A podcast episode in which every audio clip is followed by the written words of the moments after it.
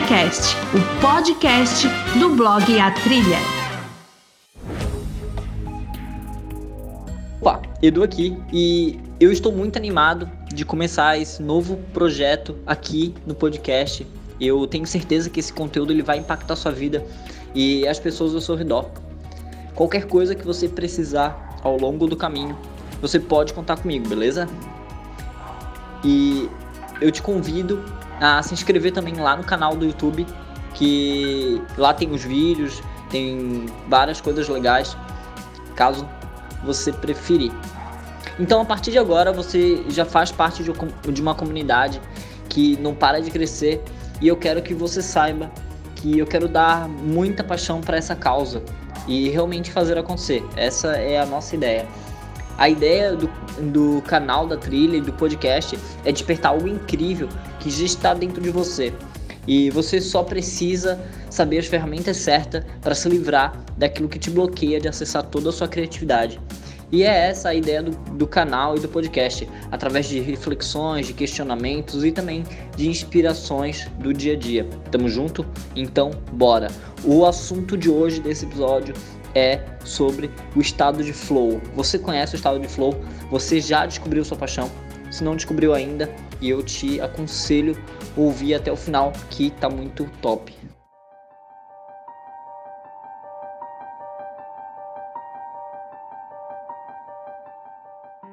Eu queria discutir hoje com você é como você acha a sua paixão no mundo da fotografia. Na fotografia tem vários nichos.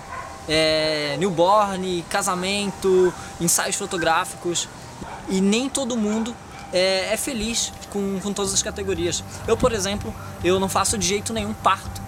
Talvez porque eu ache desconfortável ou até mesmo porque eu, eu acho que eu não aguentaria ver tanto, tanto sangue, né? Mas o fato é o seguinte, eu acredito que se você encontra sua paixão, os seus resultados eles são muito melhores e valorizados. E o segredo para você encontrar a sua paixão, ele se resume em uma palavra.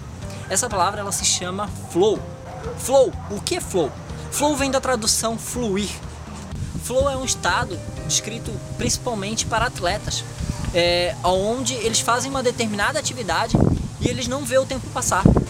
Eu acredito que essa seja a primeira pista para você saber que você está em flow. É, você não vê o tempo passar.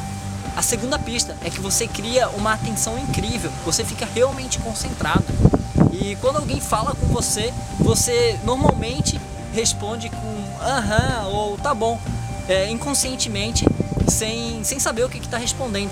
E depois nem sabe é, porque você falou aquilo. Ou se alguém te desconcentra, você acaba até se chateando com essa pessoa. E quando está no estado de flow, essa é a segunda pista, atenção plena. E a terceira coisa é a performance incrível que você tem.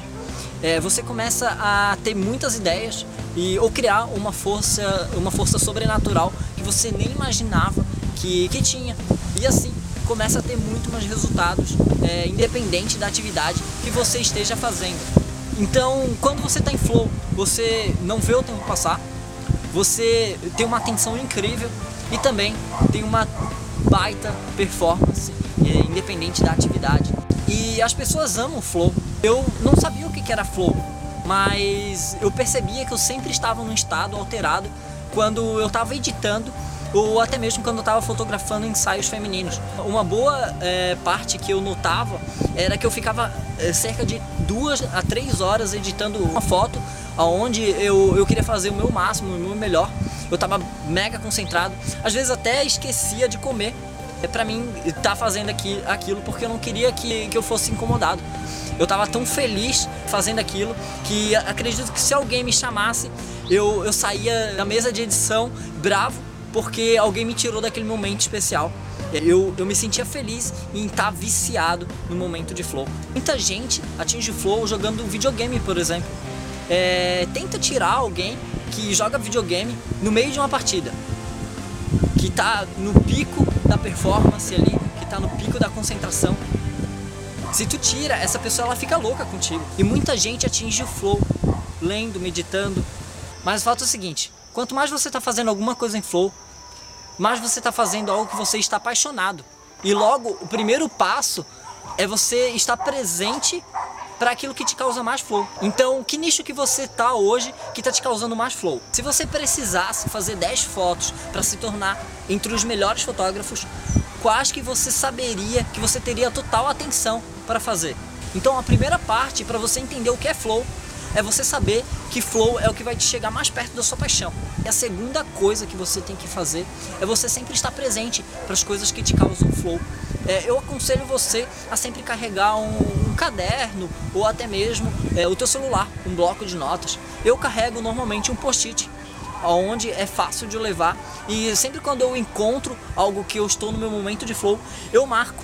Eu sempre estou marcando, no meu dia a dia eu estou marcando para mim saber é, delegar cada coisa que me causa flow. Isso não é só legal para as pessoas que não sabem qual é a sua paixão, mas é legal também é, para você analisar o que, que te causa flow o tempo inteiro. E assim você descobrir o que deve fazer mais ou deve fazer menos que te causa flow. Então assim, o empreendedor que já encontrou sua paixão, ele tem que estar o tempo todo na intensidade de encontrar atividades que causam mais flow ainda. E a grande dica que eu dou para você é à medida que você encontrar sua paixão, é você delegar as atividades que não te causam flow e assim assumir mais tempo para as atividades que te dão mais flow. E aí sim você terá mais resultados, terá mais performance e eu acho que o mais importante de tudo é você será mais feliz.